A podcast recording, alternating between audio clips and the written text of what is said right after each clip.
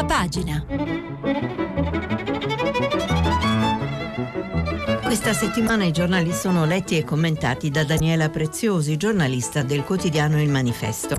Per intervenire telefonate al numero verde 800 050 333, sms whatsapp anche vocali al numero 335 5634 296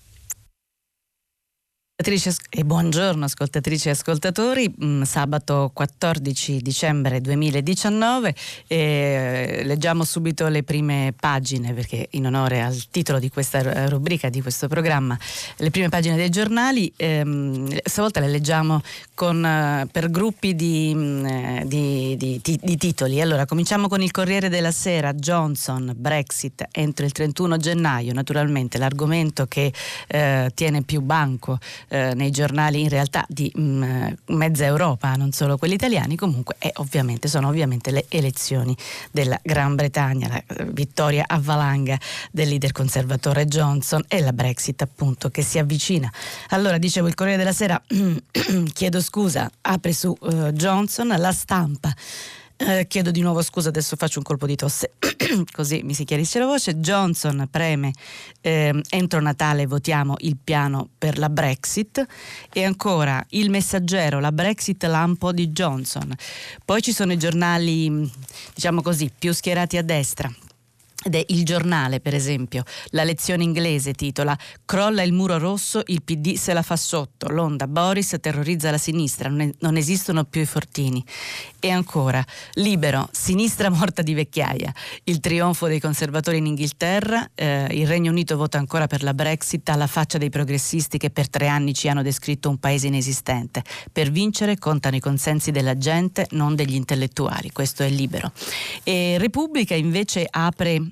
eh, fa, mh, mm, apre diciamo, la fila dei giornali eh, che scelgono un'altra notizia sempre molto, molto importante, una cosa che è successa in serata ieri ed è esplosa um, la Repubblica così titola Banche rotte, governo in panne. Qual è la questione? Leggo dalla, dal sommario.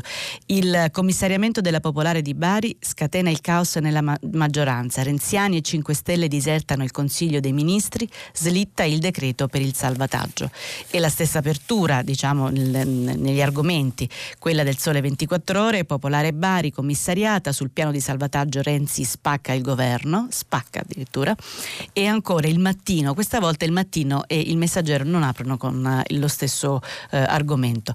Ehm, il mattino infatti apre proprio sul salvataggio delle banche, nuovo fronte eh, del governo. Consiglio dei ministri di emergenza per il commissario eh, alla Popolare di Bari, Italia Viva deserta, no agli aiuti. E, ehm, mh, c'è un altro gruppo di giornali che invece apre su un altro tema, sapete oggi sabato 14 è il giorno quello che il manifesto appunto nella sua foto di copertina, nella sua copertina con la fotostoria, eh, apre così eh, il Sardina Day.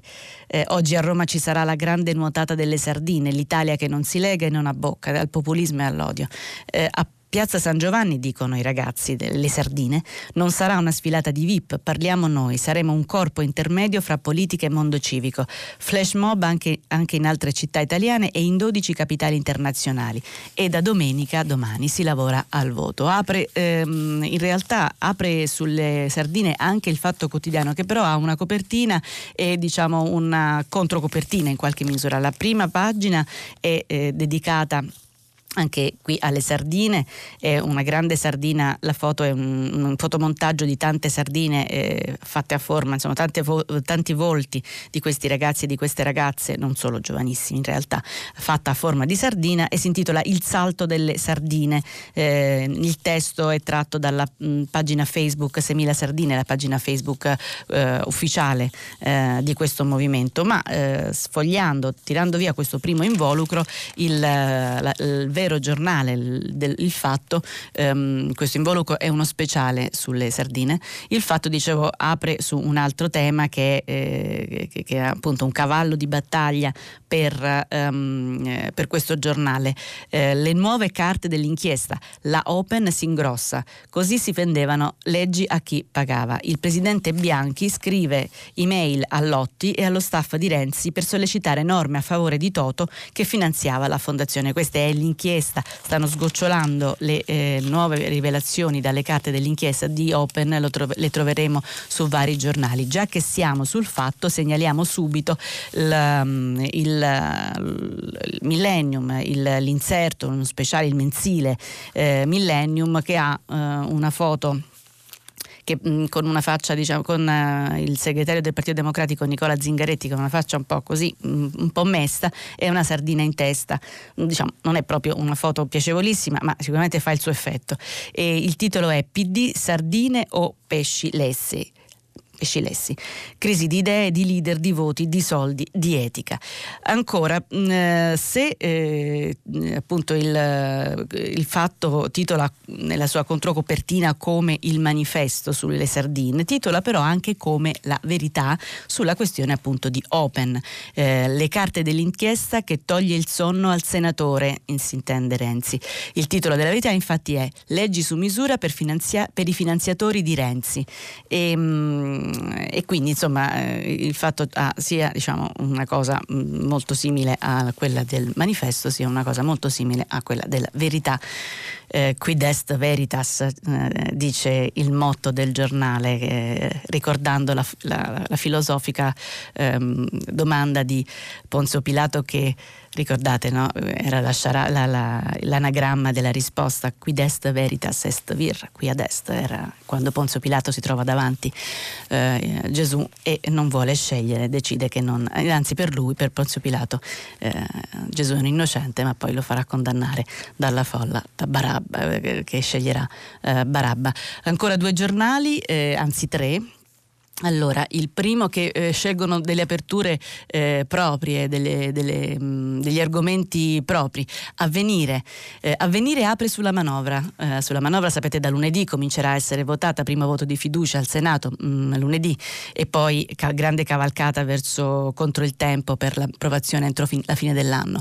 Eh, il titolo è Manovra sbagliata sulla cannabis light. Comunità e associazioni bocciano il nuovo ok, si pensa al mercato e non ai ragazzi questo è un argomento che avevamo incontrato ieri un po' per uh, brevi cenni, oggi speriamo di riuscire ad approfondirlo. E il tempo, il tempo invece lo citiamo, è una vicenda complicata, si sono, hanno pubblicato um, delle um, cose, un, delle, um, degli articoli sull'inchiesta sui tre, debiti tributari della famiglia della fidanzata di, di Conte e eh, il titolo del tempo è Conte minaccia il tempo, cioè una mh, promessa di querela eh, al tempo quando Conte però non sarà più ehm, Presidente del Consiglio perché ha eh, promesso che da Presidente del Consiglio non querela i giornalisti, lo farà dopo eh, avendo diciamo, perso, si fa per dire, le sue posizioni di ehm, privilegio, essendo di, di, di, di, forza, essendo Presidente del Consiglio. Leggiamo anche la prima dell'Osservatore eh, Romano, il quotidiano della Città del Vaticano, il quotidiano politico-religioso di Città del Vaticano, anche qui c'è un motto importante, unico, uiche suum, non prevalebunt, eh, questo invece è tratto dal Vangelo di Matteo. Eh, il titolo apre sul Papa che ehm, ha incontrato le associazioni francesi, e di, le associazioni, le congregazioni i movimenti dedicati alla misericordia in Francia. Il titolo è Con uno sguardo di tenerezza sulla povertà umana. Mi fa piacere eh, citare l'osservatore romano perché non lo troveremo nelle prime pagine dei giornali e in molti casi neanche dietro, nelle pagine, nello sfoglio eh, eh, dopo, però eh, in Francia continuano le manifestazioni contro la riforma delle pensioni di Macron e eh, anche oggi eh, ci sono disagi nei trasporti, praticamente viaggiano solamente le metro, quelle, diciamo, telecomand- quelle telecomandate, comandate a distanza, quelle senza pilota e le linee automatiche. E, mh, come dice anche l'ultima ora del televideo in questo momento, che è sempre una risorsa, e, e, e comunque insomma sarà una, saranno delle festività di lotta per eh, i cittadini eh, francesi e, e, quelli che non accettano la, in Italia la chiamiamo la riforma Fornero di Macron.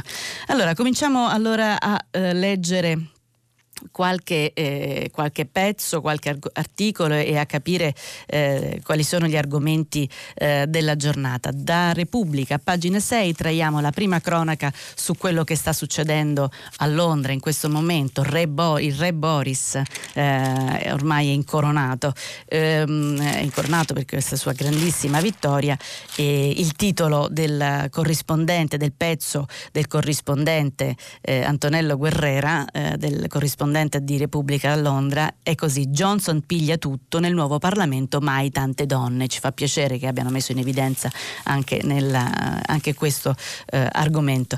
Eh, leggo. Apparentemente il giorno dopo le elezioni più decisive della storia recente britannica nulla sembra cambiato. Il primo ministro resta Boris Johnson, il governo è lo stesso e quando il, 55, il 55enne leader bulldozer si avvicina al leggio del cortile della nuova fissa dimora di Downing Street al numero 10, fuori ci sono i manifestanti residuali e avvelenati, come quando divenne premier la prima volta lo scorso luglio, mentre su Twitter impazza l'hashtag This is not my government, questo non è il mio governo. Invece tutto è cambiato. A Londra, ma non solo, le reazioni del presidente francese Macron e della cancelliera tedesca Merkel, a poche ore dal trionfo elettorale di Boris che promette di riconciliare il paese, lo confermano. Merkel, dice Macron, ha ragione quando parla di Londra come, con, come, un concorrente, ma che non sia sleale. Sono le premesse di una nuova imminente battaglia, una volta che, grazie alla super maggioranza di 365 seggi e il 43% di voti, Johnson avrà fatto passare a Westminster l'accordo Brexit, si aprirà una nuova fase di negoziati fra Regno Unito e eh, Unione Europea che riguarderà i rapporti futuri. Più concretamente, gli accordi commerciali post-Brexit. Merkel ieri ha sottolineato che sarà molto complicato arrivare a un compromesso entro dicembre del 2020. La nuova scadenza che Johnson non vuole scavalcare a nessun costo, minacciando persino un no deal, un'uscita senza accordo, all'ultima curva. Ma stavolta già appostato c'è Donald Trump, che ieri ha twittato esaltazione per la vittoria dell'amico Boris, invocando subito un bell'accordo commerciale tra i due paesi, ovviamente il più favorevole possibile agli Stati Uniti. E così eh, questa volta è l'amico Boris Boris, eh, nel caso nostro, quando fu eletto il, um, quando fu nominato Presidente della, Repub- della Consiglio, chiedo scusa, eh, Giuseppe Conte in Italia, fece il famoso tweet eh, il, sull'amico Giuseppe. E comunque, insomma, eh, entusiasmo ovviamente per il leader, ehm, del leader de, del Presidente degli Stati Uniti, per il leader che diciamo, dà un, un bel colpo, una bella spallata, eh, un bello scossone perlomeno all'Unione Europea che come sappiamo non è ehm, precisamente una creatura che piace a eh, Trump.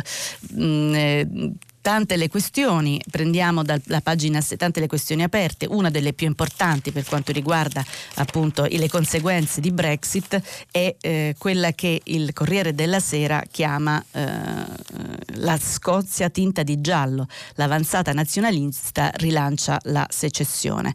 E insomma sì, c'è il tema eh, della secessione o comunque della divisione, della secessione proprio eh, della Gran Bretagna in pezzi, l'avevamo già, vi ricordate, eh, introdotto ieri nei primi eh, articoli del, eh, quelli scritti a caldo nel cuore della notte quando era arrivata la valanga dei voti blu, eh, blu sulla cartina, sulle cartine elettorali naturalmente.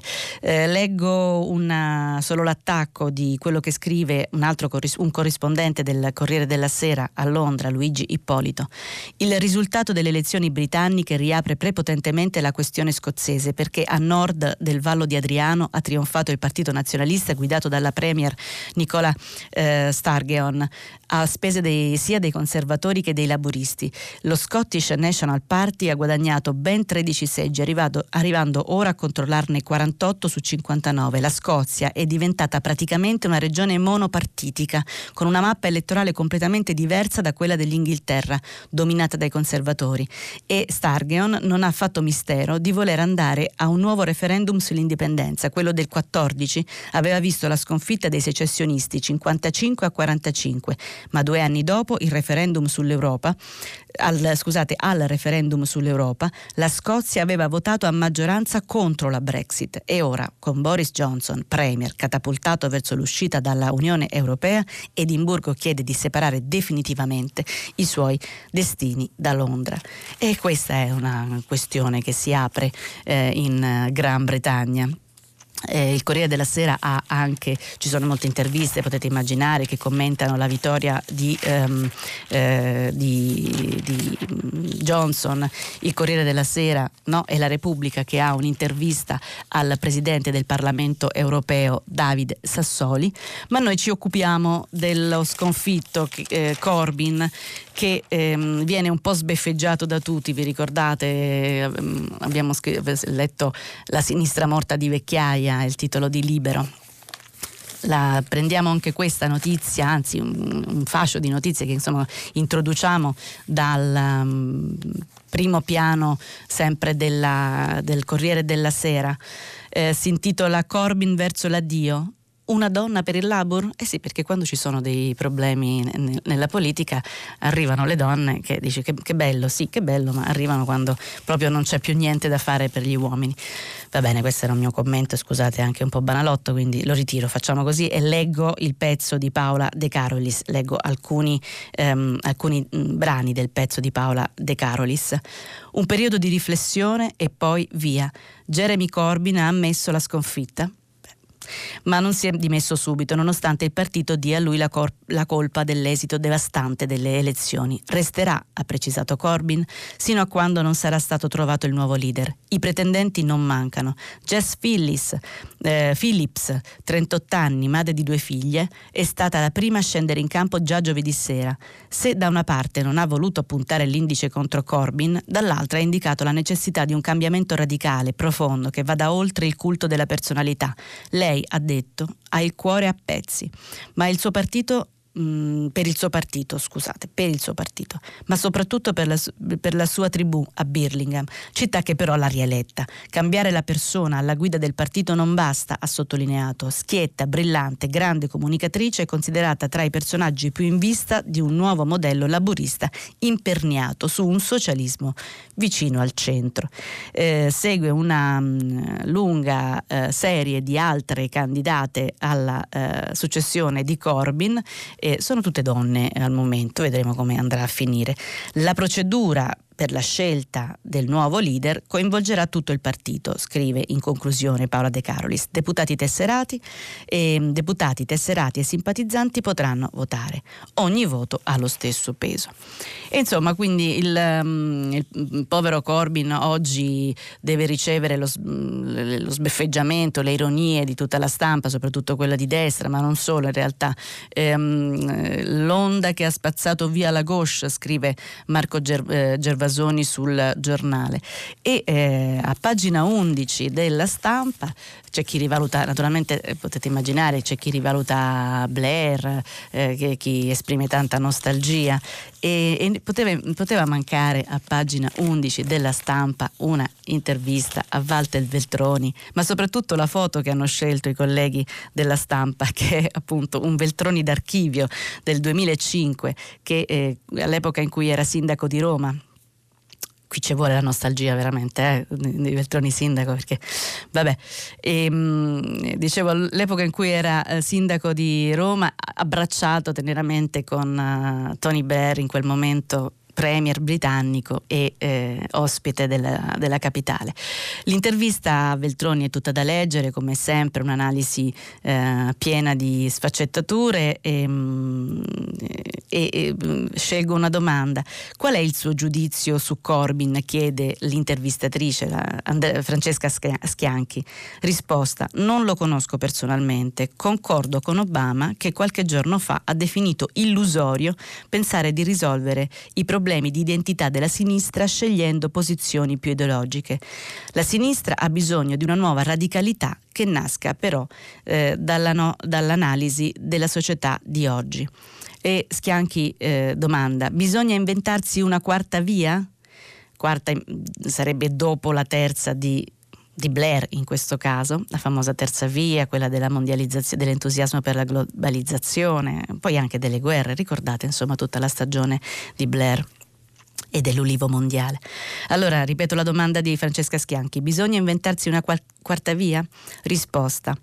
Le vie in politica sono come le repubbliche in Italia. Il problema di fondo è gigantesco. Se si eccettua Obama, rieletto nel, 12, nel 2012, in larga parte del mondo la sinistra è in difficoltà a interpretare i bisogni di una società atomizzata, caratterizzata da forti diseguaglianze generazionali e sociali.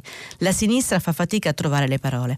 Risposta. Domanda. Quali sono, secondo lei, Risposta ambiente, lavoro, istruzione, le ali della sinistra, declinate dentro un progetto generale della società, potrebbero riaccendere un fascino. E qui faccio io un commento, chiedo scusa, ma proprio perché insomma questa, questa sinistra che eh, non è capace di interpretare la società atomizzata, caratterizzata da forti diseguaglianze generazionali e sociali, come dice eh, Veltroni, Veltroni dice che fa fatica a trovare le parole, però insomma forse questi sono anche gli argomenti, le, le, le, forse quella sinistra è stata la causa un po' di questa, un pezzo, una concausa insomma di questa società atomizzate e caratterizzate da forti diseguaglianze. Sto zitta, ma insomma questo mi sentivo di ricordarlo perché è una stagione che ci siamo messi alle spalle, e, ehm, ma perché ha vinto appunto, ma perché ha vinto proprio nelle, nelle, nei posti, nelle, nella cintura operaia, perché ha vinto, eh, hanno vinto i Tori anziché il Labor.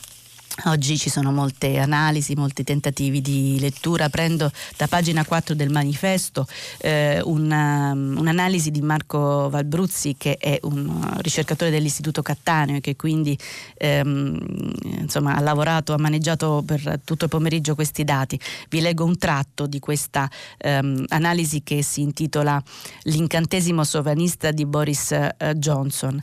I laburisti sono i primi ma- e i maggiori sconfitti di queste elezioni elezioni. Il partito guidato da Corbyn non è solo l'unico tra le forze politiche principali ad aver perso eh, i voti, meno 7,8 punti e seggi, meno 59 rispetto al voto di due anni fa, ma si ritrova oggi con un gruppo parlamentare ridotto ai minimi termini e bisognerebbe risalire al 1935 per ritrovare un risultato più disastroso per i laboristi. Tra tutti i leader inglesi all'opposizione dal 1977 fino a oggi, Corbyn è risultato quello più impopolare, incapace per il 45% dei cittadini nel riconoscere i bisogni della gente comune e solo il 20% era disposto a considerarlo un buon primo ministro in eh, caso di, di crisi.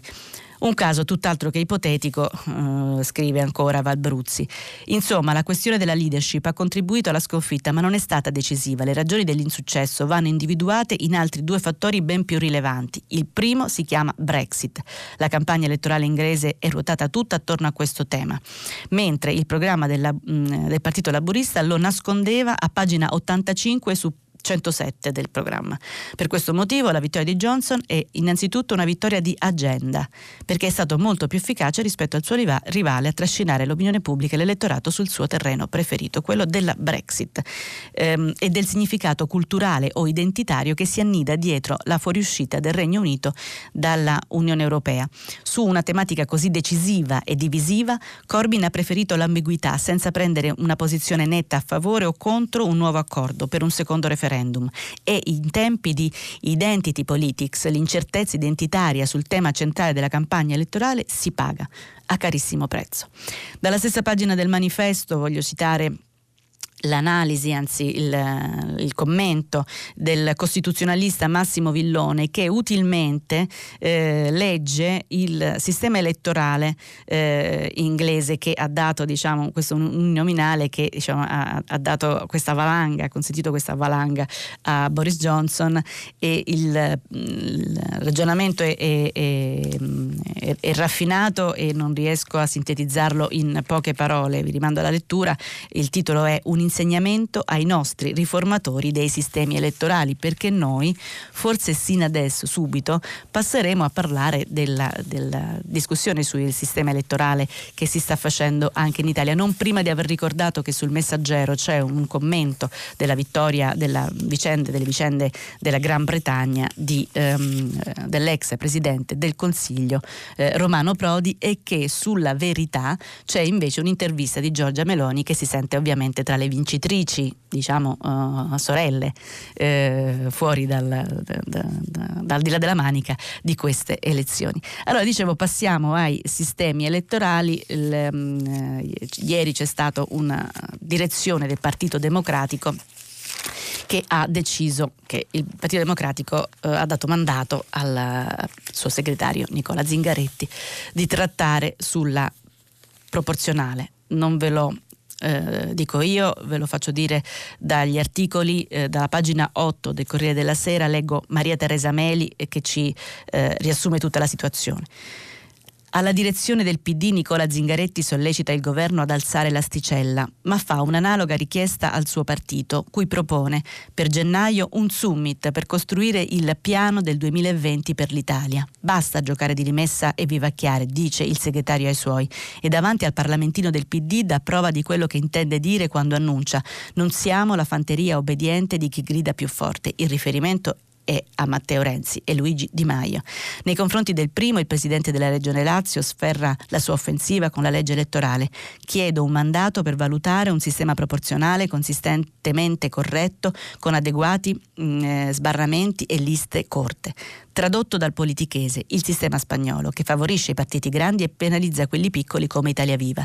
Zingaretti e Andrea Orlando hanno optato per questa linea sulla quale invece l'uomo forte del PD al governo, Dario Franceschini, era perplesso. Si deve scegliere un modello che non spacchi la maggioranza, dice Franceschini, cosa che invece fa il sistema spagnolo. Ma Renzi per ora ha deciso di non raccogliere la sfida Dem e fare finta di niente, tanto, spiega l'ex premier ai suoi, alla fine si arriverà a uno sbarramento nazionale come da noi proposto, lo spagnolo, non passerà. Come mai tanta sicurezza? Chiede, si chiede la cronista. E al Nazareno, dove Orlando si risponde, continuo la lettura. Al Nazareno, dove Orlando ha trattato con Giancarlo Giorgetti un'intesa sul sistema spagnolo, sostengono che l'ex premier abbia però un patto con Matteo Salvini. Eh, gli ha promesso di far cadere il governo se lui appoggia lo sbarramento nazionale del 5%. Tutte cavolate, replica l'ex Premier, che ieri appariva più interessato all'intervento che farà lunedì al Senato sulla manovra. Tirerò due colpi a Conte, ha confidato a un collega di Italia Viva. E allora questa è la vicenda delle nostre, ehm, delle nostre, del nostro travaglio sulla legge elettorale, che è uno dei tanti, ehm, dei tanti dossier del governo che, eh, della maggioranza di governo che non hanno soluzione, insieme a quello della giustizia. Segnalo che dall'altra parte della, della paginata del Corriere della Sera c'è una, mm, uno scenario di Nando Pagnoncelli con dei sondaggi che dicono che in Emilia Romagna Bonaccini è avanti, ma eh, la candidata leghista lo tallona il governatore è apprezzato anche 55, dal 55% degli elettori del centro-destra. Ma la tiro breve questa, mh, mm, questa parte perché vorrei vorrei affrontare un tema che ieri non siamo riusciti a approfondire anche per colpa, anzi soprattutto per colpa mia ed è quello, abbiamo trovato in prima di avvenire, della cannabis light. La prendiamo dalla pagina 22 di Repubblica. È un emendamento, vi ricordate, un emendamento alla manovra che ha riaperto una questione chiusa. Si intitola Cannabis Light riparte il business, ma la metà dei negozi ha già chiuso. Il pezzo è di una sigla molto lunga che adesso non saprei, eh, non saprei leva- eh, tradurre come acronimo, chiedo scusa, MNDL. Maria De Luca, Nove- Maria Novella De Luca sarà? Maria Novella De Luca, ah, beh, benissimo, a memoria. Eh, leggo, un negozio su due ha già chiuso e altri si preparano a smobilitare le vetrine. Adesso che la can- cannabis light è tornata legale dopo l'emendamento dei 5 Stelle approvato in legge di bilancio, il mercato della canapa fa i conti con la, cana- con la campagna di sequestri e richieste dell'ultimo anno, soprattutto a partire dalla complicata sentenza della Cassazione del 30 maggio 2019 che aveva fatto, di fatto vietato la vendita della cannabis light. Un colpo che aveva messo in ginocchio l'intera filiera, a partire dalla coltivazione della canapa eh, circa 2.000 aziende agricole, diventate oggi meno di 1.000 e su oltre 2.000 growth shop, growth shop oggi ne restano il 40% in meno, ma di certo un altro 10% chiuderà entro la fine dell'anno, ammette Luca Marola, ehm, fondatore di Easy Joint, azienda che gestisce 100 punti vendita di cannabis light. I sequestri a tappeto che non hanno mai rilevato illeciti se non amministrativi, la campagna di demonizzazione lanciata da Salvini hanno creato il deserto nei nostri negozi, proprio perché la nostra clientela, dice Marola, è fatta di persone tranquille adulte che non volevano certo essere coinvolte in situazioni a rischio. Uno sboom, insomma, figlio di una crescita tumultuosa di botteghe con la foglia di marijuana di- disegnata fuori e dell'altrettanto altrettanto veloce espansione delle aziende agricole di coltivazione di canapa, 2000 soltanto quelle nate tra il 17 e il 18. L'importanza di questo emendamento, aggiunge Marola, non è solo eh, di aver fissato con chiarezza il livello di tetraidrocannabinolo al di sotto del quale la cannabis è legale, ma anche di aver cambiato il testo unico sulle droghe, sul quale dovrà essere precisato che con quella concentrazione di THC la cannabis non si può ritenere uno stupefacente. Adesso, come probabile, il business ripartirà, la domanda c'è e cresce eh, scrive appunto Maria Novella De Luca, ma vi voglio leggere la campana opposta, che è quella, ve l'ho anticipata, di Avvenire, che ci apre addirittura il giornale. E, mh, mm, a pagina 10 eh, citando che cosa? Le comunità e le associazioni che, eh, di, di, un certo tipo che eh, vo, so, lanciano l'allarme. Il titolo del articolo scritto da Viviana D'Aloisio, eh, D'Aloiso eh, è Cannabis Light, un coro di no. Soldi sulla pelle dei giovani. Leggo, sembra una beffa all'indomani dell'annuale relazione al Parlamento sul fenomeno delle tossicodipendenze che per il nostro paese, dove nell'ultimo anno le morti per droga sono cresciute del 12%, ha lanciato un nuovo potente allarme proprio sulla cannabis, la sostanza più diffusa in assoluto con un terzo un terzo dei ragazzini che l'hanno consumata almeno una volta, 150.000 fra questi a rischio di iniziazione ehm, eh, scesa, eh, scusate, 150.000 fra questi a rischio e un'iniziazione scesa ai 15 anni. Dati all'apparenza nemmeno presi in considerazione nella stesura dell'emendamento infilato addirittura dall'arrivo nella legge di bilancio dal Movimento 5 Stelle, con cui di fatto si legalizza la vendita della tanto discussa cannabis eh, light se con eh, THC inferiore allo 0,5%. Un via libera al ritorno del, dei cannabis shop, la cui attività era stata bloccata da una sentenza della Cassazione di, ma- di maggio. E, mh, mm, l'emendamento in queste ore ha sollevato un, polmero, un polverone. In rivolta ci sono innanzitutto le comunità di recupero e, eh, e qui eh, segue una serie di eh, dichiarazioni molto allarmate, eh, sostanzialmente provenienti dalla Federazione Nazionale delle Comunità Terapeutiche FICT, ma soprattutto eh, dalla, dalla, da, da, una mm, comunità che è famosa insomma anche per il suo stile di, di recupero che è eh, San Patrignano. Eh, dice eh, tuonano dalla comunità di Coriano. Non comprendiamo come si possa stabilire attraverso la manovra di bilancio che la canapa con un contenuto dello 0,5% di THC possa essere considerata innocua per la salute umana e quindi non considerabile come sostanza stupefacente. Non possiamo di nascondere il disappunto nel vedere utilizzata la manovra di bilancio che dovrebbe prevedere unicamente interventi volti alla gestione economica e finanziaria del Paese per legiferare su un ambito strettamente sociale e sanitario che dovrebbe seguire un altro iter e che dovrebbe obbligare la politica a un dibattito serio nei contenuti. E allora, eh, posizioni opposte. Il, mm, l'avvenire eh, cita anche eh, quello che dice un deputato della Lega che si chiama Alessandro Pagano, va contro la salute e contro la Cassazione, poi Fabio Rampelli, eh, vicepresidente della Camera, ma soprattutto diciamo, colonna di Fratelli d'Italia, la formazione più di destra che c'è, eh, di destra radicale, insomma, che c'è in Parlamento, dice un'apertura grave, droga è sempre droga.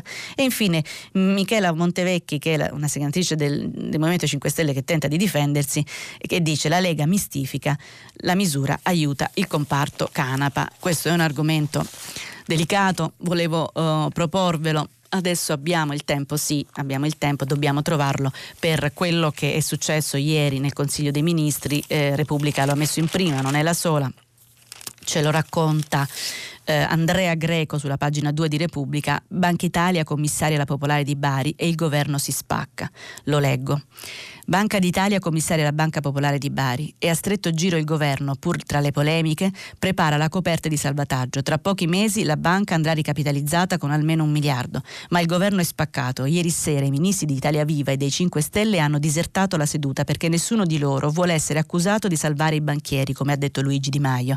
I renziani addirittura minacciano la crisi di governo sul popolare provvedimento di salvataggio della popolare. Ehm, così a tarda sera arriva solo un generico impegno. Il Consiglio dei Ministri ha espresso la determinazione ad assumere tutte le iniziative necessarie a garantire piena tutela degli interessi dei risparmiatori e a rafforzare il sistema creditizio a beneficio del sistema produttivo del Sud. I soldi demandati al prossimo Consiglio dei Ministri, i soldi scusate, sono demandati al prossimo Consiglio dei Ministri, ma si stimano fino a 70 700 milioni pubblici, 500 ora, altri 200 se in futuro emergeranno nuove perdite sui crediti. Non è successo niente, insomma alla fine sono solo litigati e 5 Stelle e Italia Viva si sono sfilati dalla vicenda, ma il eh, governo ha 48 ore sostanzialmente per eh, fare un decreto e, e per eh, salvare ehm, la banca.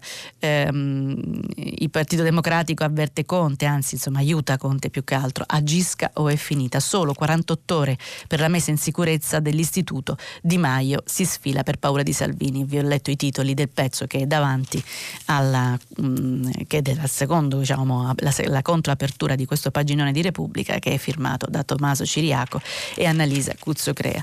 Ecco qua, insomma, ehm, questa è la questione che si dovrà risolvere appunto entro lunedì, eh, anzi prima di lunedì in realtà, perché altrimenti poi alla, a, aprono le, le, borse, ricomincia il mercato e, e, e, e sì, i guai sono molti. Francesco Manacorda, sul, sempre sul sulla Repubblica eh, fa un commento che si titola Non giocare sulla pelle dei risparmiatori. Allora, ehm, avete visto sull'apertura del fatto la vicenda di Open, stanno scocciolano tra, su vari giornali nuove rivelazioni dalle carte dell'inchiesta di Open, um, cose complicate che adesso non ho il tempo di eh, ri, riseguire con il filo, vi dico se che si, si, trovano sul Corriere, sulla Repubblica, appunto sul fatto che ci apre, sul riformista, che sapete come sempre fa il controcanto, ehm, anziché parlare del caso Open nel senso di quello che si scopre dalle carte, eh, Piero Sansonetti eh, titola così, è proprio l'apertura del giornale, Faccia tosta, nuova fuga di notizie dalla procura. E sì, perché se sgocciolano queste notizie si tratta di una fuga di notizie. La, l'immagine è un po' bizzarra perché non è che notizie fuggono. Qualcuno le dà, qualcuno le passa, insomma, poi eh, i giornalisti fanno bene a pubblicarle perché quando un giornalista ha una, una notizia che deve fare? La pubblica.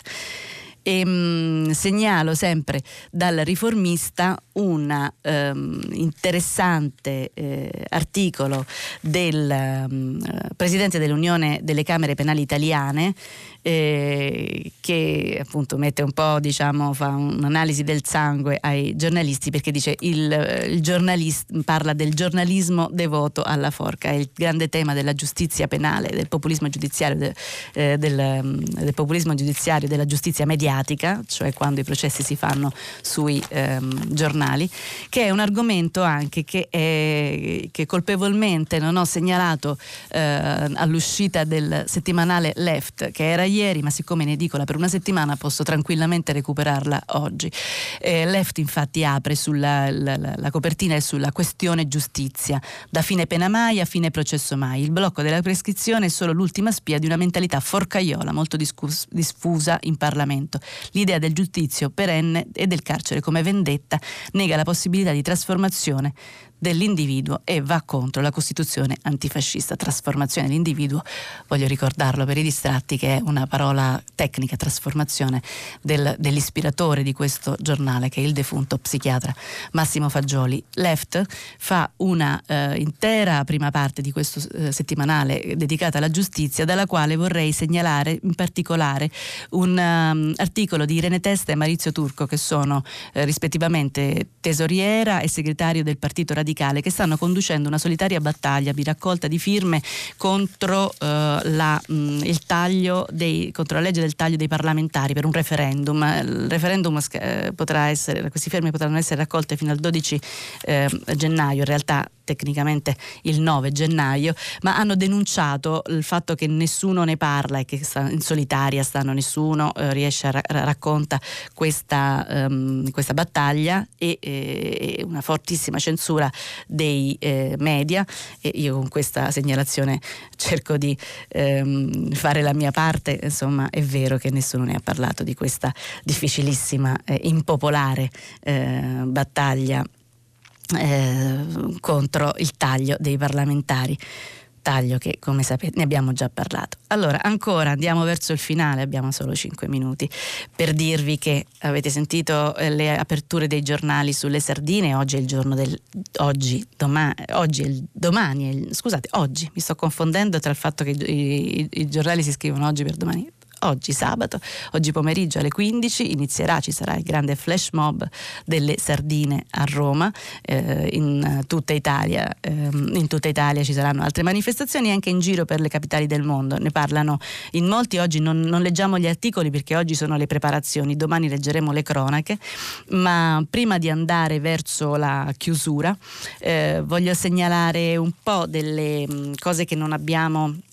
avuto modo di, per titoli di, mm, di leggere eh, perché in questi giorni perché ci siamo appoggiati di internazionali di questioni internazionali ci siamo appoggiati al competente eh, Luigi Spinola di Radio Tremondo ma insomma che, che, che ha fatto diciamo, il lavoro molto meglio di noi. Ma, insomma c'è la rivolta in Algeria la troviamo a pagina 24 di Repubblica vi leggo solamente i titoli ma è una questione molto um, la pagina 24 di Repubblica è scomparsa quindi vi dico solamente che c'è una rivolta in, eh, in, in Algeria una questione molto, uh, molto dura molto uh, complicata um, e la cui soluzione è molto difficile eccola sì, è eletto il braccio destro di Bouteflika e la piazza si ribella in molti scesi in strada nella capitale contro il nuovo presidente. Bassa affluenza al voto, ricordate le elezioni in Algeria. E ancora, in Libia, la prendo dalla pagina 13 della stampa. In Libia un'altra crisi che si sta forse... Ehm, eh, risolvendo, non ci sembra. La prendo dalla pagina eh, 13 della stampa, il retroscena di Lario Lombardi che è stato inviato a Bruxelles, alla, mm, eh, si titola così, l'avanzata di Haftar preoccupa Conte, in Libia rischiamo un'altra Somalia. Ehm, leggo, eh, l'Unione Europea che sgomita nel Mediterraneo affollato di turchi e russi per tornare centrale in Libia e la firma della riforma del Fondo Salva Stati quando sarà Giuseppe Conte si lascia alle spalle due giorni di Consiglio europeo con la sensazione di aver ottenuto quello che voleva. Sul fronte libico, in quella che il Premier definisce senza timore una guerra per procura, chiede e ottiene la trilaterale con la cancelliera tedesca Angela Merkel e il presidente Macron. E quindi ecco, un vertice ehm, per affrontare il, mm, il, la guerra civile fortissima eh, che, eh, che, si sta consumando in Libia, ma resto sulla stampa per dire che, eh, che la stampa ovviamente fa la mh, mm, cronaca della manifestazione dell'Onda Verde, c'era Greta a Torino ieri, eh, Greta ha parlato, il mh, mm, direttore Molinari mh, le ha consegnato il premio personaggio dell'anno per la stampa, c'è una bella foto eh, a pagina 3 della, della, della, stampa, ma a proposito di personaggi dell'anno eh, ce ne sono vari nominati. Eh, sul foglio ieri c'era una gran presa in giro fatta diciamo in maniera magistrale di Giuliano Ferrara contro su Gigino Di Maio. Oggi il, il, il direttore Cerasa nomina Gigino Di Maio il nostro uomo dell'anno, ha annientato il 5 Stelle portandolo dal 32 al 17%, ha messo a nudo l'ideologia tossica del grillismo, ha dimostrato che il populismo per essere compatibile con la realtà deve tradire se stesso.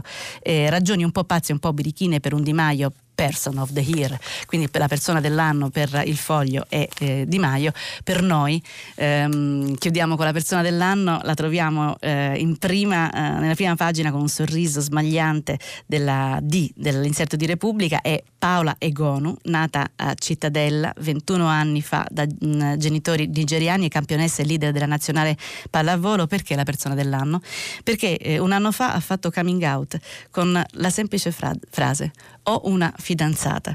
Onore alle eh, lettrici di, di Donna, una cosa che dovrebbe essere diciamo, non particolarmente eh, strana e, e, notizia in un paese civile, evidentemente lo è. Onore alle lettrici di Donna che eh, hanno eletto Paola Egonu, eh, donna dell'anno, personaggio dell'anno. Noi abbiamo finito questa prima parte, ci ritroviamo eh, fra poco con le vostre telefonate. A più tardi. Daniela Preziosi, giornalista del quotidiano Il Manifesto, ha terminato la lettura dei giornali di oggi. Per intervenire chiamate il numero verde 800 050 333, sms e whatsapp anche vocali al numero 335 5634 296. Si apre adesso il filo diretto di prima pagina. Per intervenire e porre domande a Daniela Preziosi, giornalista del quotidiano Il Manifesto, chiamate il numero verde 800 050 333 sms whatsapp anche vocali al numero 335 5634 296. La trasmissione si può ascoltare, riascoltare, scaricare in podcast sul sito di Radio 3 e sull'applicazione Rai Play Radio e poi verranno tutti pubblicati sul sito www.radio3, www.radio3.rai.it tutto quello che scrivete, che ci mandate. Eh, io leggo prima di passare subito alle telefonate, bentornati intanto, adesso tocca a voi. Eh, vorrei, voglio leggere qualche, qualcuno dei bellissimi messaggi che mi state mandando. Il primo è di Claudia che dice troppo agitata, punto esclamativo, più calma, punto esclamativo. Cla- grazie. Ha ragione Claudia, chiedo scusa, ma ehm, sento la la responsabilità di darvi un po' un'idea di tutto quello che, delle cose principali, non tutto certo di quello che c'è sui giornali e oggi c'erano veramente moltissime cose. E comunque adesso parlerò più lentamente, giuro. E, mm, eh, scrive Cesare da Roma, la working class ha votato per Boris Johnson, i Tories hanno quasi il doppio dei parlamentari del Labour, è stata la Waterloo del comunismo, ammettetelo. Cesare, e mica è la prima volta, mica la prima Waterloo del comunismo, questa è, è proprio l'ultima di una serie. E, mm, ancora, eh, insomma, scrive eh, e saluta Uranio da Toscania. Insomma, è un po' eh, semplicistico dire che se un giornalista ha una notizia fuggita si fa per dire che fa, la pubblica. Se non avessero chi le pubblichi in modo acritico per leggi- legittimità di provenienza, le notizie in questione non fuggirebbero, no? È un pezzo di verità, Uranio. Lei è, uh, ha preso un pezzo di verità, la mia era diciamo una ironia, ma anche il fatto che non è il giornalista uh, solamente il responsabile di quella pubblicazione, cioè le, le, le, le, fuggono, le, notizie fuggono in braccio ai giornalisti, fuggono se qualcuno apre, uh, apre le porte insomma, per fuggire. Comunque questione grande. Ehm, Giovanni dice quando Boris farà sentire gli effetti sull'immigrazione eh, italiana in Gran Bretagna allora i supporter dei Noeantri rimpiangeranno di essere stati tanto felici per la eh, vittoria dello scapigliato. E infine ehm, non si firma ma chi dice buongiorno dove si può firmare il referendum sulla diminuzione dei parlamentari? L'ultima, una delle ultime notizie che ho dato appunto il referendum che stanno le, le firme che stanno raccogliendo i radicali. Oggi in questo momento io non lo so però per chi è interessato a, questo, a, a firmare questo referendum ha veramente poco tempo, entro eh, il 9 eh, gennaio, il termine eh, ufficiale di scadenza è il 12, io credo che potrebbe andare sul sito eh, dei radicali e eh, andarsi a cercare il banchetto nella propria città. Cominciamo con le telefonate, pronto? Eh, buongiorno, mi chiamo Giorgio, buongiorno, chiamo Giorgio. da Casale Incontrada in provincia di Chieti in Abruzzo.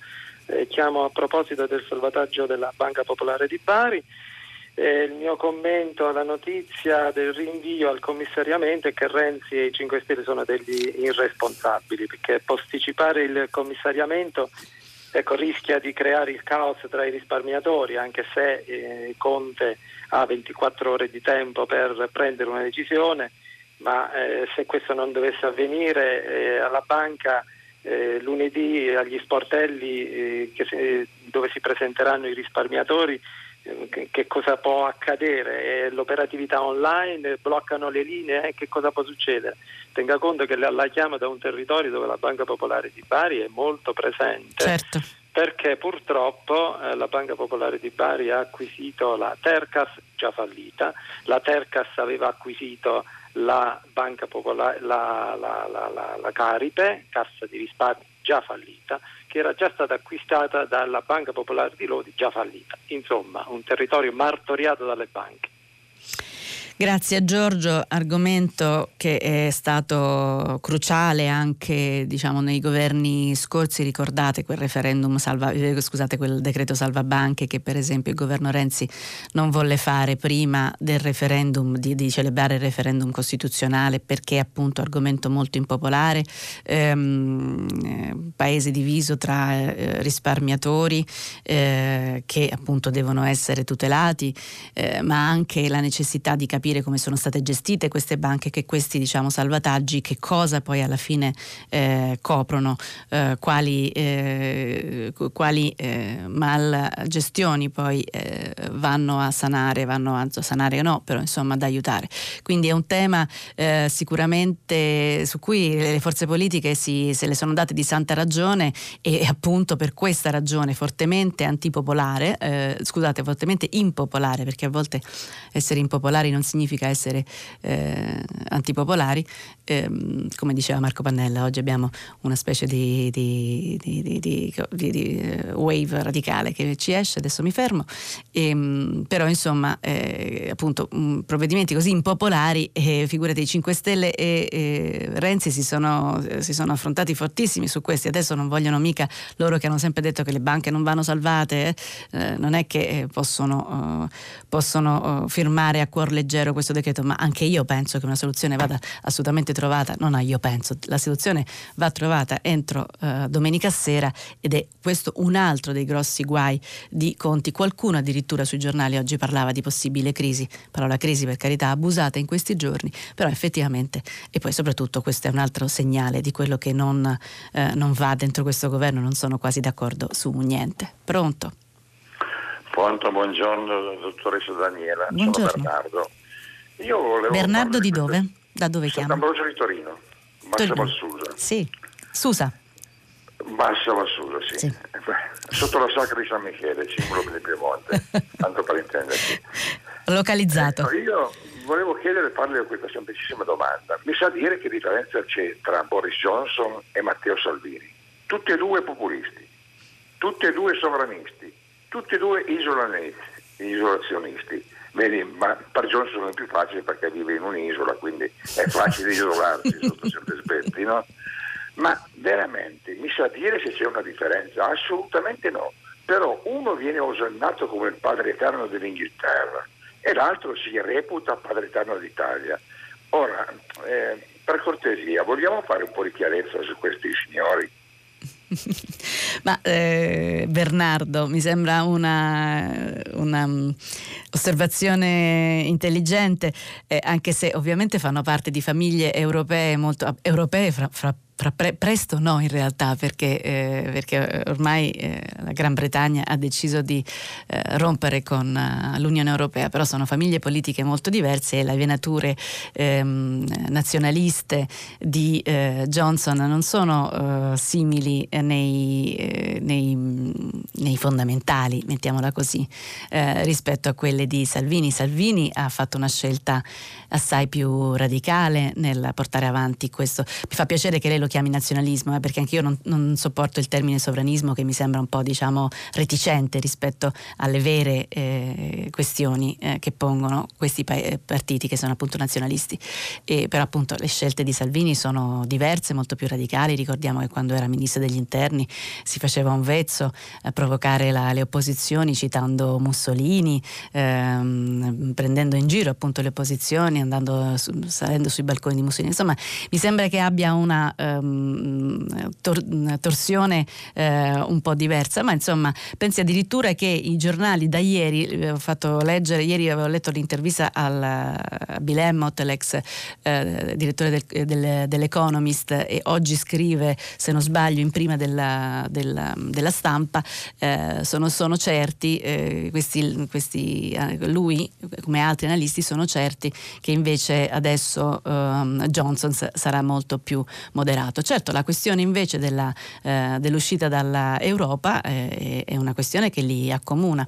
Ehm, eh, Johnson l'ha fatto, l'ha fatto il suo partito, ha fatto un referendum così e ehm, Salvini l'ha sempre minacciato, ma poi per esempio recentemente quando si è scoperto, quando eh, un parlamentare ha raccontato, Borghi ha raccontato che c'era una specie di gentleman agreement, Borghi è anti-Europa ma soprattutto è eh, anti-euro, cioè è per uscita dall'euro, eh, ha raccontato che eh, aveva un accordo per non dirlo troppo quando la Lega stava al governo, Salvini lo ha smentito. Salvini sta smentendo per laurearsi eh, possibile Presidente del Consiglio al prossimo giro, sta smentendo eh, il fatto di voler perseguire eh, l'uscita dall'Europa. Questa è una delle grandi questioni che bisognerebbe scandagliare piuttosto che parlare di ehm, eh, cose più di, di, di, colore di Salvini. Quali sono le sue reali intenzioni eh, rispetto al rapporto con l'Europa? Perché questo è determinante per il futuro del Paese. Immagino anche che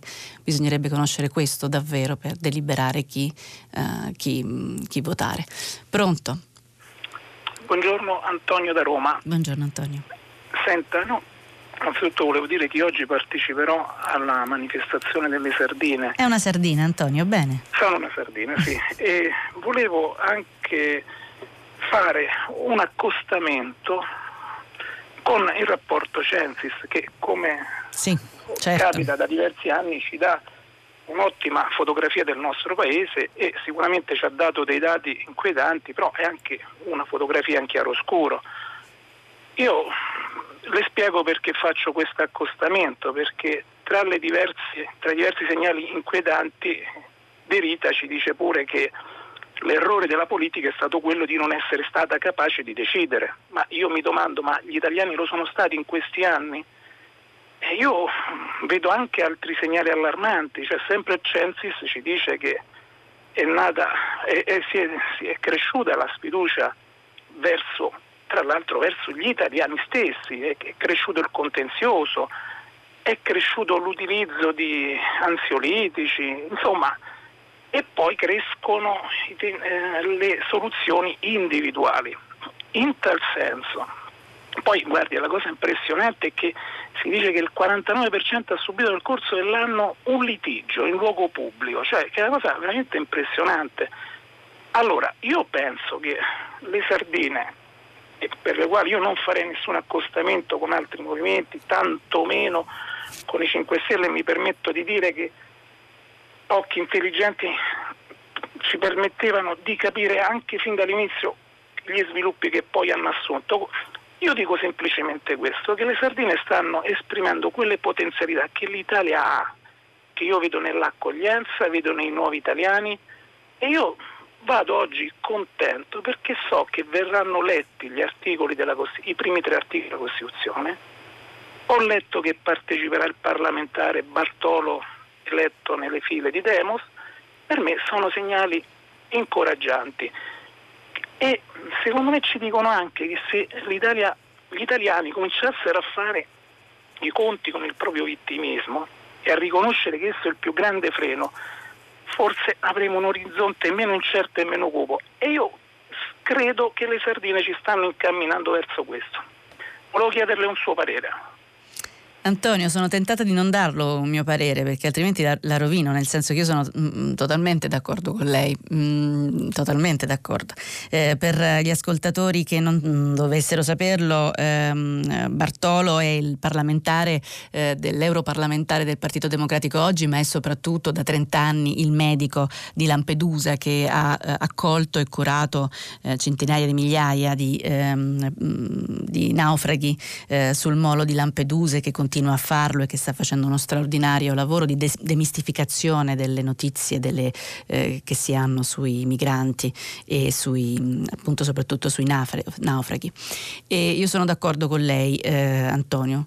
Eh, sono, mm, anche a me è simpatico questo movimento al quale non chiedo più di quello che, eh, che, che non sta dando, cioè la, la voglia di, sta, di, di, stare, diciamo, di fare una presenza. Oggi eh, al mio giornale mh, mm, eh, Mattia San, San, Sartori Sartori, che è uno degli organizzatori di eh, Bologna, primi, diciamo, della prima nuotata delle sardine a Bologna, ricordate quella del 14 novembre, eh, mentre Salvini comiziava eh, al Paladozza, e, mh, racconta, dice una cosa che a me sembra molto intelligente, cioè eh, saremo un corpo intermedio tra la politica e il civismo organizzato e diciamo la società eh, organizzata.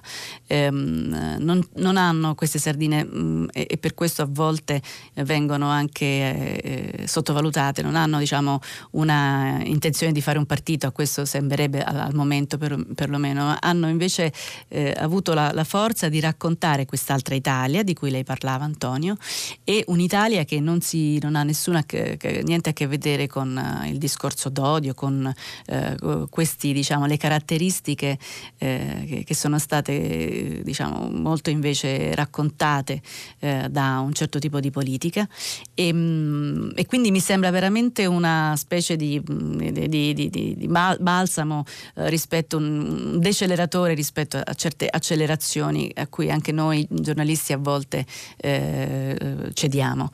Eh, quindi eh, speriamo che questo, anche io sono d'accordo che questo movimento non va paragonato, non ha dei tratti per esempio, non ha i tratti dei girotondi, non ha il tratto, anche io sono d'accordo sul fatto che non c'entra niente con i 5 Stelle, anche io sono d'accordo che con occhi intelligenti anche nel movimento dei 5 Stelle eh, eh, all'inizio nascente si poteva vedere, mh, mm, si potevano vedere alcune eh, cose che poi sono successe adesso, io le chiamo degenerazioni e voi mi scuserete gli ascoltatori che, eh, che, che che, che, invece tengono per i 5 Stelle mi scuseranno, questa è la mia opinione naturalmente fallibilissima e, e modestissima, e, ehm, mh, però appunto in quell'alba si poteva vedere eh, l'imbrunire. Non è detto che però insomma poi invece i movimenti in questo caso sto parlando dei 5 Stelle, non cambino perché eh, quello che sta vivendo adesso è un, il Movimento 5 Stelle è un travaglio, eh, ne abbiamo parlato durante questa settimana perché appunto ci sono state le fuoriuscite eh, di senatori, insomma un travaglio che potrebbe però portare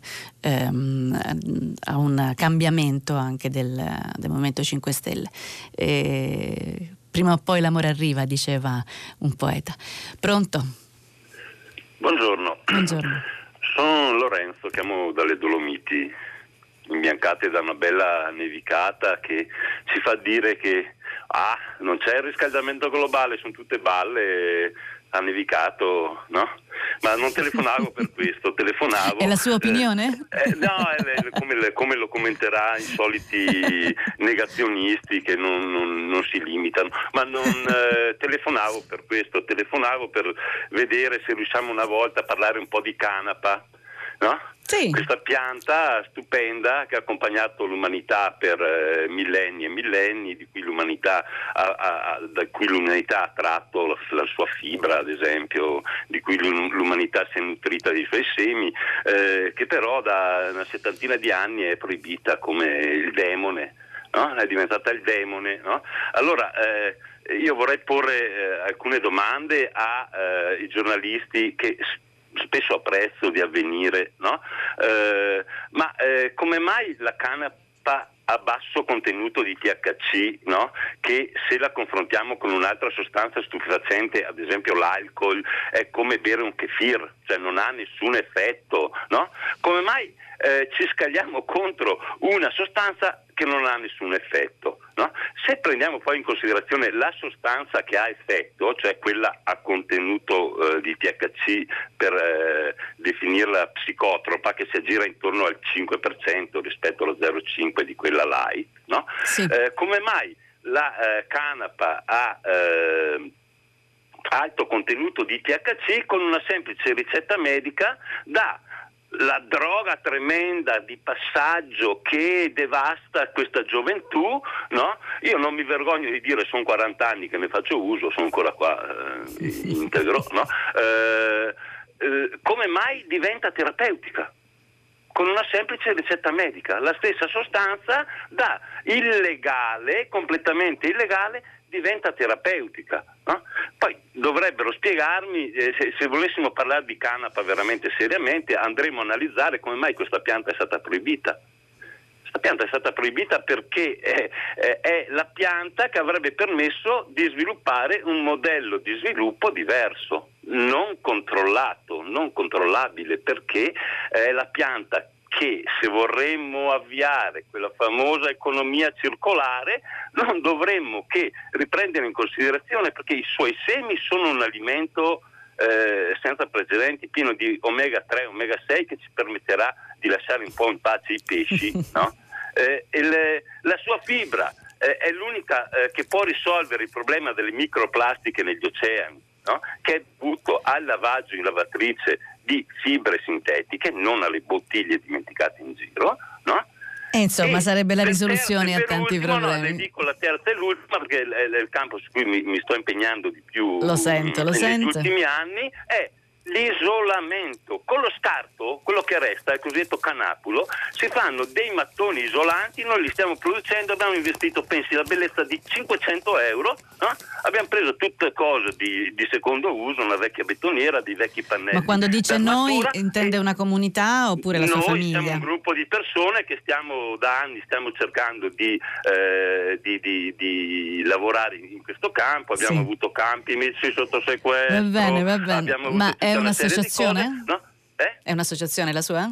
Siamo anche un'associazione, sì, un'associazione facciamo anche la divisione del sacco perché in zona montana i sacchi sono da 25 kg, chiaramente vuoi coltivare adesso... canapa devi coltivare 20... Va bene. comprare un sacco da 25 kg. Fermiamoci kg. qui, fermiamoci no, volevo concludere questa roba dell'isolamento. È, l'ul- per... è l'ultima, 30 secondi neanche, 10. Eh, praticamente la, la, questione climatica è dovuta principalmente il 40% dicono gli esperti dal riscaldamento e raffreddamento degli edifici. Quindi con la canapa noi possiamo con un bassissimo investimento possiamo risolvere mitigare la questione climatica allora. Lorenzo, allora, grazie. Adesso prima di, di, dire che la canapa è la... Io che sono pure un antiproibizionista eh, da, da, sempre, eh, prima di dire che la canapa è la soluzione a tutti i mali, ehm, prima di arrivare a questa, a questa, sua interessante affermazione, faccio un passo indietro. Lei chiedeva perché eh, i colleghi di Avvenire hanno preso questa scelta.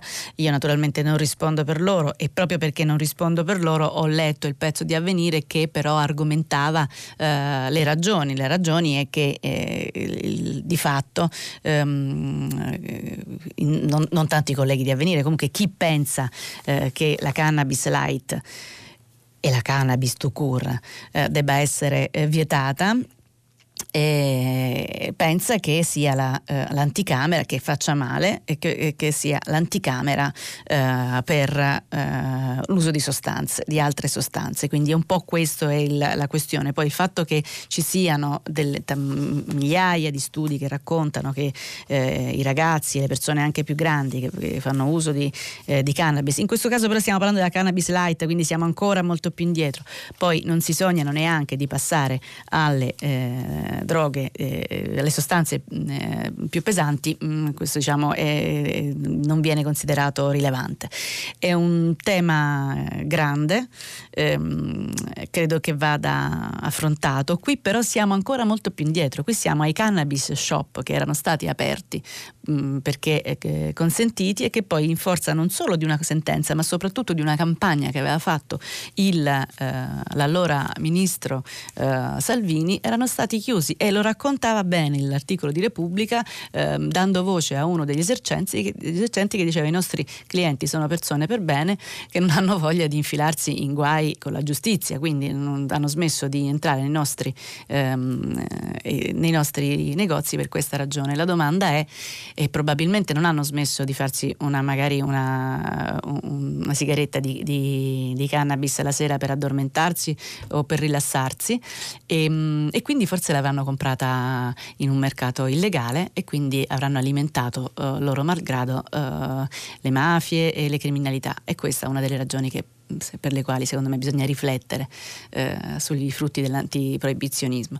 Però insomma è un tema importante ed è proprio la ragione per la quale ehm, oggi sono venuta eh, tornare perché eh, se ne discuterà in finanziaria ehm, e, e, si capisce che eh, sarà argomento che tra maggioranza e opposizione eh, sarà insomma un argomento di battaglia. Battaglia breve perché purtroppo questa eh, legge di manovra viene viene eh, approvata a colpi, di, ehm, colpi di, di, voti di fiducia ed è una cosa ehm, brutta, eh, già successa altre volte, ma particolarmente brutta quest'anno perché i, i protagonisti sono proprio quelli che avevano, eh, avevano stigmatizzato questo modo di procedere dei governi negli anni precedenti. Pronto? Eh, signora Preziosi, buongiorno. Eh, il mio buongiorno. nome è Gianna e io lo chiamo da Genova.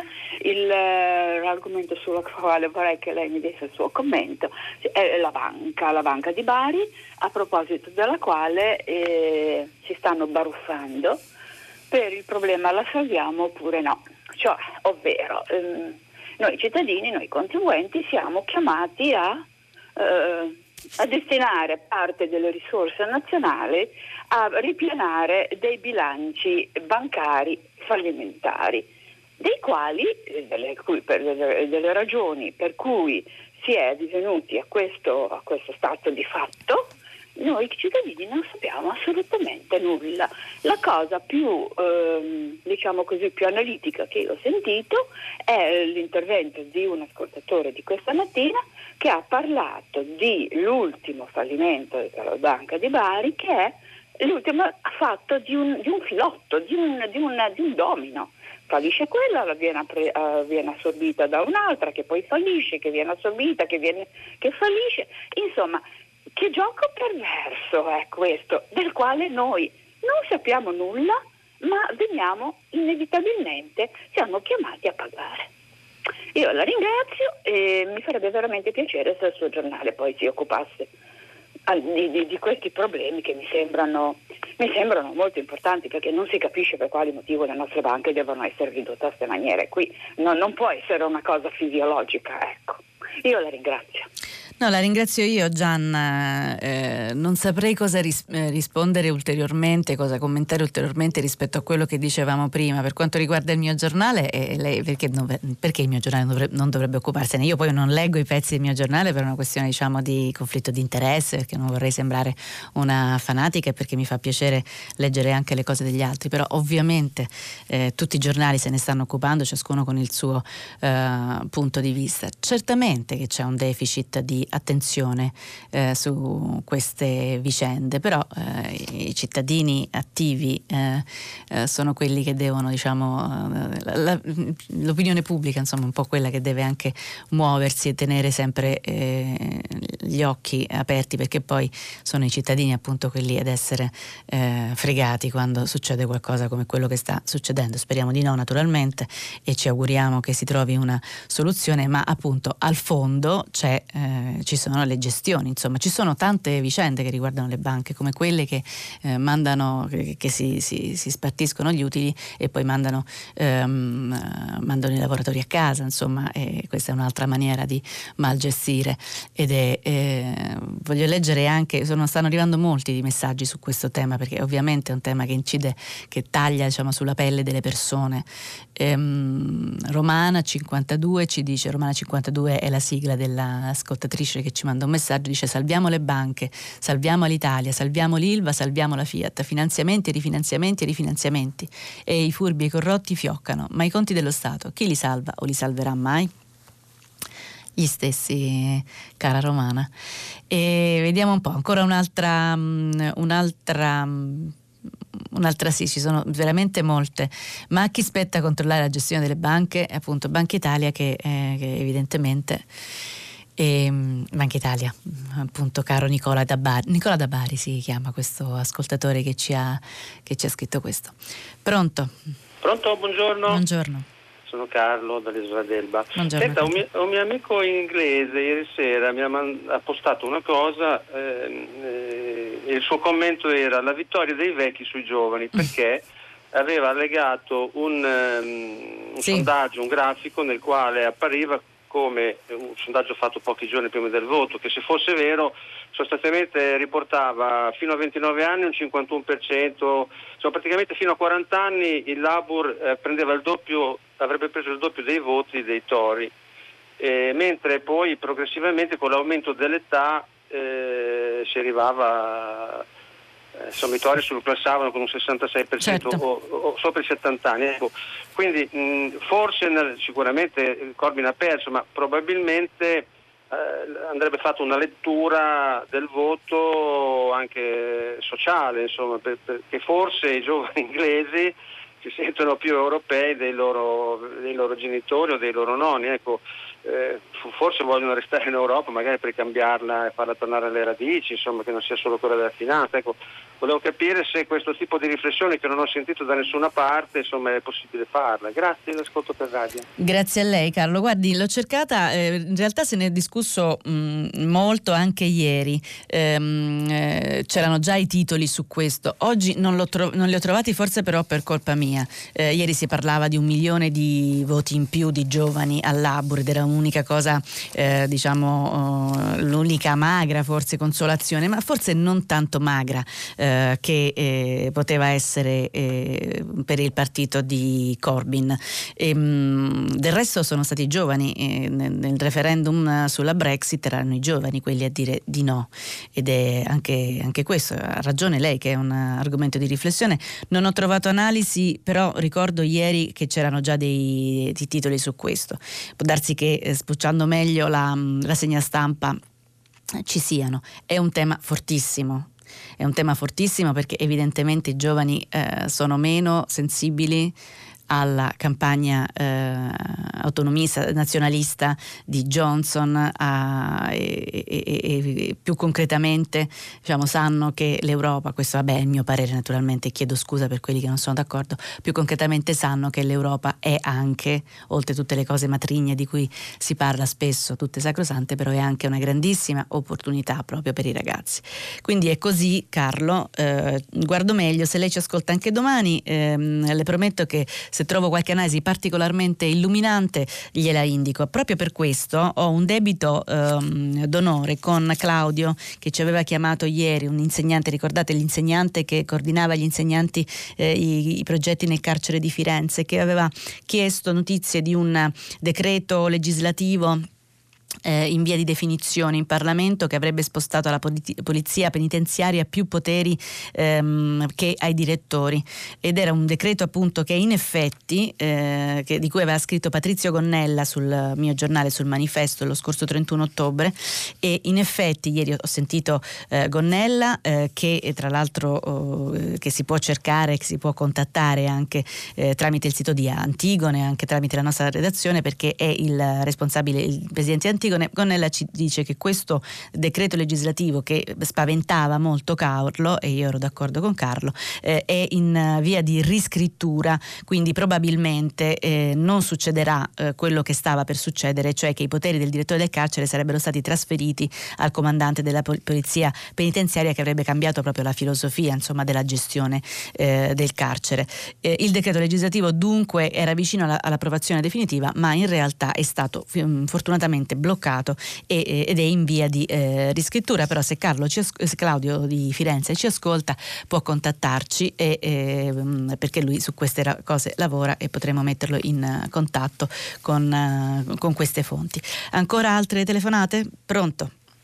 Buongiorno, sono Gianfranco da Roma. Gianfranco. Io sono stato dimesso ieri da un intervento al cuore, non posso partecipare a diciamo, al flash mob delle, del movimento delle sardine, anche se Vorrebbe. Diciamo, col cuore e con la testa ci sto. Sì. Però volevo fare un augurio a, a questo movimento che non, per carità, non diventi un partito sicuramente, ma che diventi però un, un movimento culturale politico che eh, cambi completamente quello che è il panorama politico e sociale di, di questo paese. C'è un bisogno estremo di una rete di cittadinanza comunitaria che da una parte costruisca la possibilità di vedere che al pensiero unico globale c'è la possibilità di, di un mondo diverso e dall'altro imponga, costruisca dal basso una mm, agenda, una piattaforma di riforme e di attività di governo che, che permetta non solo nel panorama italiano, per esempio mi sembra bellissima questa cosa di lanciare anche iniziative fuori dall'Italia. C'è, c'è bisogno in Italia, in Europa, in, nel mondo e ce lo insegnano anche il movimento delle donne e il movimento dei giovani dei Fridays for Future. C'è bisogno veramente di, un, di una di una rete di cittadini che incominci a, a chiedere da una parte una riforma delle istituzioni, dall'altra delle forme di democrazia che non possono essere soltanto le rappresentanze parlamentari, ma che devono diventare appunto la possibilità che eh, nelle comunità, nei territori si costruiscano proprio agende di eh, eh, discussione e di proposta su quelle, sulle cose da fare. Per esempio, pure non facendo un partito politico, basta pensare al decreto clima, a quello che si proponeva e quello che poi ha partorito, il topolino che ha partorito il decreto clima per capire quanto un movimento come quello delle sardine potrebbe dire cari signori, incominciate a fare cose diverse. Grazie Gianfranco, intanto ehm, auguri per la sua convalescenza, auguri per il suo cuore, eh, non commento perché eh, quello che lei diceva eh, sì, va, va, bene così, insomma, non c'è bisogno eh, che, che, dica altro, ma tanti auguri davvero anche a questi ragazzi che oggi scendono in piazza. Eh, però voglio leggere il messaggio di Angela. Mattia Sartori ispira fiducia? Siamo sicuri che le sardine siano una forza indipendente dalla politica? Dice Angela. E n- non rispondo perché non, non, vabbè, ciascuno può pensarla come vuole. Non, Mattia Sartori non nega di essere stato nella piazza come sostenitore di Bonaccini, nega semplicemente di essere dentro un partito politico e di avere intenzione di, far, di farne uno di appartenere una, e di essere eterogestito. Ma insomma risponderanno oggi loro eh, con le loro persone, con i loro corpi, con la loro manifestazione qui a Roma. Pronto? Sì, pronto, buongiorno. buongiorno. Mi chiamo Michele, telefono da Padova. Senta, ehm, io ho telefonato oggi per un argomento che, di cui oggi lei non ha parlato, però di attualità, cioè l'Ilva di Taranto. Perché insomma, ne parlano continuamente i giornali, però mi sembra di osservare che non ci sia un ordine, insomma, non, non ci sia un'analisi, come dire, eh, delle necessità mh, in ordine gerarchico per così dire. No? Cioè, voglio dire, eh, lo Stato sicuramente deve tutelare la sicurezza, la, la salute dei, dei cittadini no? e questa è una priorità. Un'altra priorità è quella di salvaguardare eh, produzioni strategiche e insieme a queste i posti di lavoro.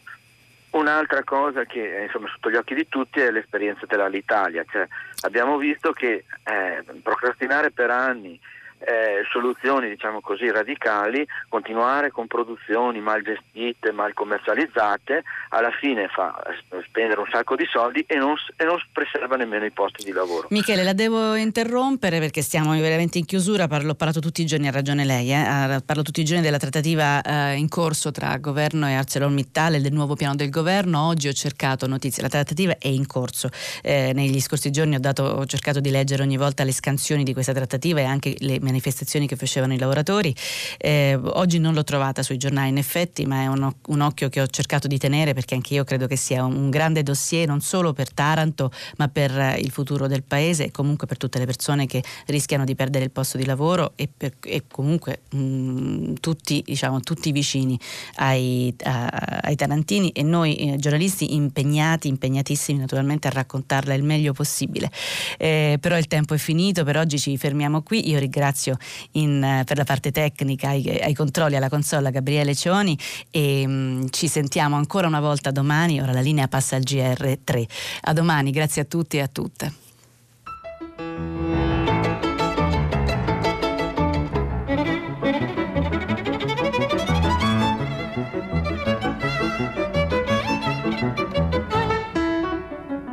Daniela Preziosi, giornalista del quotidiano Il Manifesto, ha letto e commentato i giornali di oggi. Prima pagina è un programma a cura di Cristiana Castellotti. In redazione Maria Chiara Beranec, Natascia Cerqueti, Manuel De Lucia, Marco Pompi. Posta elettronica, prima pagina chiocciolarai.it. La trasmissione si può ascoltare, riascoltare e scaricare in podcast sul sito di Radio 3 e sull'applicazione Rai Play Radio.